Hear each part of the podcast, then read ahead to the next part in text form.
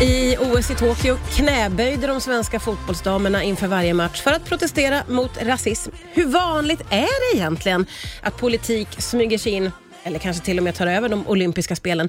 Det ska vi ta reda på nu. Jag säger välkommen hit till Martin Jonsson som är historiker vid Södertörns högskola. Eh, hur, ja, vi börjar med den frågan. Hur vanligt är det att politik tar sig in i de olympiska spelen, skulle du säga? Ja, då ska jag börja med det här tråkiga historikersvaret, det beror på. eh, och eh, Det beror ju dels på såklart hur man definierar politik. Eh, om man bara ser det som att det handlar om politiska partier, så finns det ju exempel när det tar sig in, men också exempel när det inte eh, tar sig in.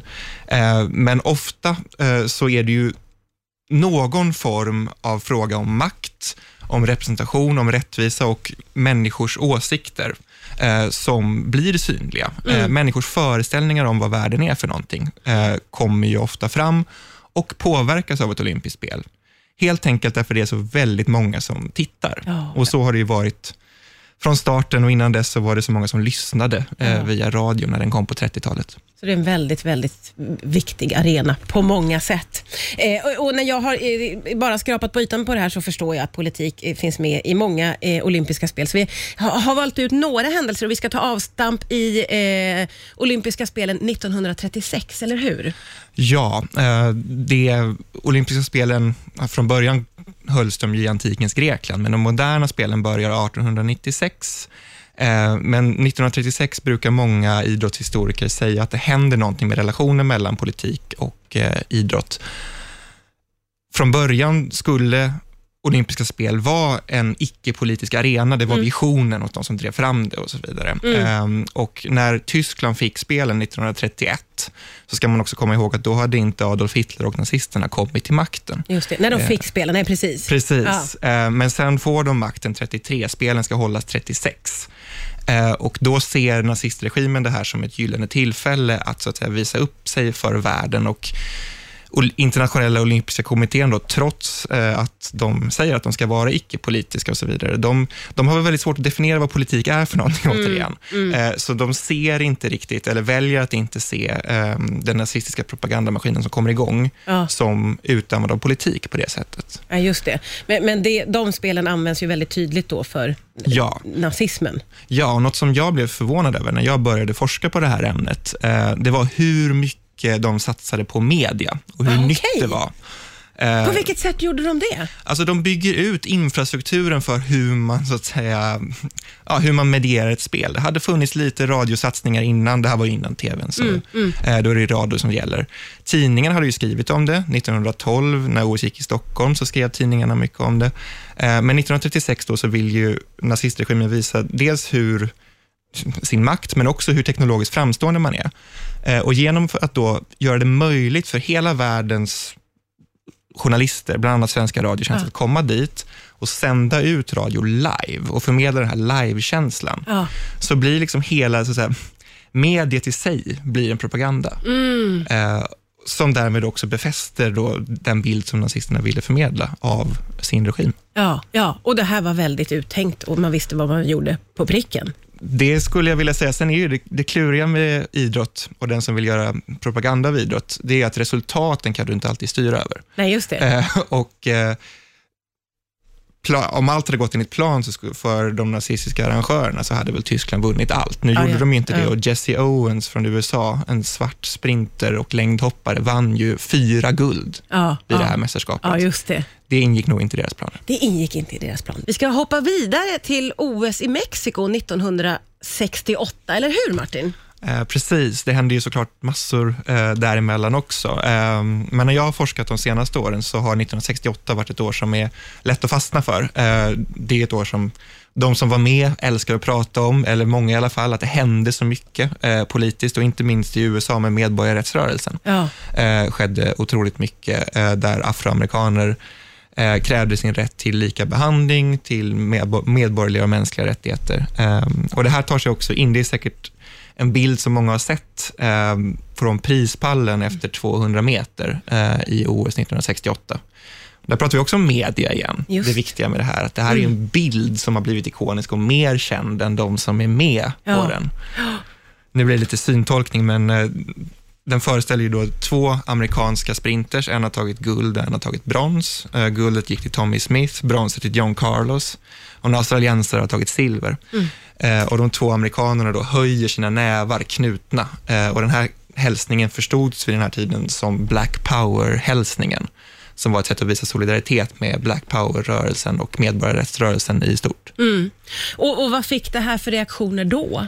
Ja, det var också något som man kan bli förvånad över idag när det här är en händelse som har fått, det står staty i USA. Eh, det är något som internationella olympiska kommittén, alltså OS liksom, organisation, lyfter fram i sin historik som ett ikoniskt OS-ögonblick. Eh, och något som jag nog faktiskt tänkte hade var protester mot vad en del av det amerikanska samhället eh, stod för, som amerikanska potentater och makthavare kunde ställa sig bakom. Mm. Men så var det inte, utan det här blev enormt, det ledde till enormt mycket upprördhet. Och chefen för amerikanska olympiska kommittén, Avery Brundage, han blev så arg att han skickade hem de här två eh, amerikanska sprintersarna. Han alltså exkluderade dem, förbjöd dem från att vara med mer i OS. Eh, för han menade då på att OS och politik hör inte ihop, ah, för det här är ah. politiskt. Ja, just det. Eh, det som är intressant med honom, Avery Brundage, är att han var även med 1936. Eh, och han hade i uppgift att åka till Tyskland innan kriget för att ta reda på, kommer det bli för mycket politiskt eller liknande? Mm. Men han hade inga problem då med att tyska publiken och eh, deltagare gjorde Hitlerhälsningen. Okej. Okay. Och då menade han på då att ja, men det beror på att det här var en hälsning som skulle representera ett land. Medan när Black Power-hälsningen kom då så var det inte ett land som skulle representeras, men genom att göra det så sätter han kanske snarare fingret på en slags dubbelmoral som mm. har väldigt mycket att göra med att politiskt upplevs det vara när det inte är ett land som representeras eller, mm. eller någon som har makten och pengarna att framstå som självklart, ja. utan någon som utmanas. Ja, just det. Eh, och så småningom så fick de här amerikanska eh, sprintersarna upprättelse. Ja, eh, ja. Även om det, det tog ett tag. Ja, just det. Ja. Det har ju hänt väldigt mycket sedan dess. Jag sa ju inledningsvis att det svenska fotbollsdamlandslaget de knäböjde ju inför varje match. Så där har man ju gjort en väldig resa, för det är ju okej okay nu då. Ja, efter vissa om och men får man säga. Ehm, det var från början tänkt att de officiella fotona inte skulle visa spelare som knäböjde ens här vid Tokyo. Men där användes ju faktiskt eh, det som hände 1968 som ett argument. Okay. Eh, när man då menar på att numera så hyllas ju det här som eh, en moraliskt bra sak eh, som hjälpte kampen för medborgerliga rättigheter. Och IOK är ju mot rasism officiellt. Eh, och man menar då på att om det var okej, då borde också knäböjarna vara okej. Mm. Så då till slut så blev det okej. Eh, ja. Men det är intressant, där användes historien i ja. diskussionen. Ja, ja, okej, okej. Eh, vi ska få med eh, en händelse till och vi ska prata lite grann om politisk rivalitet, eh, där OS då kan vara en väldig arena. Va vad säger vi om det, Martin? Ja, alltså det här är kanske något som många som lyssnar där hemma kan komma ihåg, eh, beroende på hur länge man har varit med. Eh, men att det finns fler exempel på när matcher och liksom kamper, själva tävlingen i sig, har blivit extra laddade och extra dramatisk på grund av en politisk situation. Ja. Eh, det finns en match som brukar kallas för blod i vattnet-matchen 1956 mellan Ungern och eh, Sovjetunionen.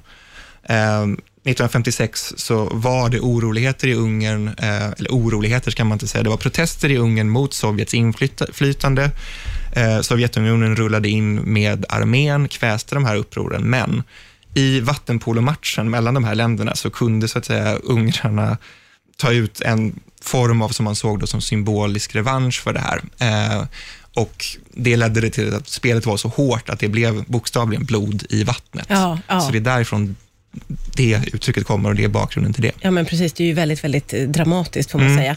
Eh, kan man prata generellt om vad sådana här politiska aktioner får för reaktioner? Eller det är väl väldigt olika naturligtvis, hur världen vara, reagerar så att säga. Det kan vara väldigt olika. Det man kan säga är att eh, de officiella arrangörerna ofta är ganska långsamma. Det är väldigt svårt att förstå i realtid. Eh, historiker tycker alltid det är skönare att titta på saker i efterhand. Eh, men att när det väl händer så är det rätt ofta ganska många misslyckade takes på hur man ska göra det. Som sagt var, IOK har haft en tendens att vara väldigt stränga mot vissa saker. Eh, som de i efterhand sen har fått ångra eh, och så vidare. Ja. Eh, och Det man kan säga är att ibland, ibland hinner historien i kapp så att det som då uppfattas som överdrivet politiskt eh, ses senare som någonting som snarare är ideologiskt eller moraliskt, en kamp för rättvisa. Mm. Men i vissa fall, då, som i till exempel Berlin-OS 36, så har det snarare varit så att i historiens backspegel så har man sett hur mycket mer politik det var i det än vad IOK eh, och de som arrangerade eh, ville Ja. tro när det hände. Ja, just det. Jättespännande att få prata med dig. Tusen tack Martin Johansson för att du kom till Rix FM idag. Tack för att jag fick här.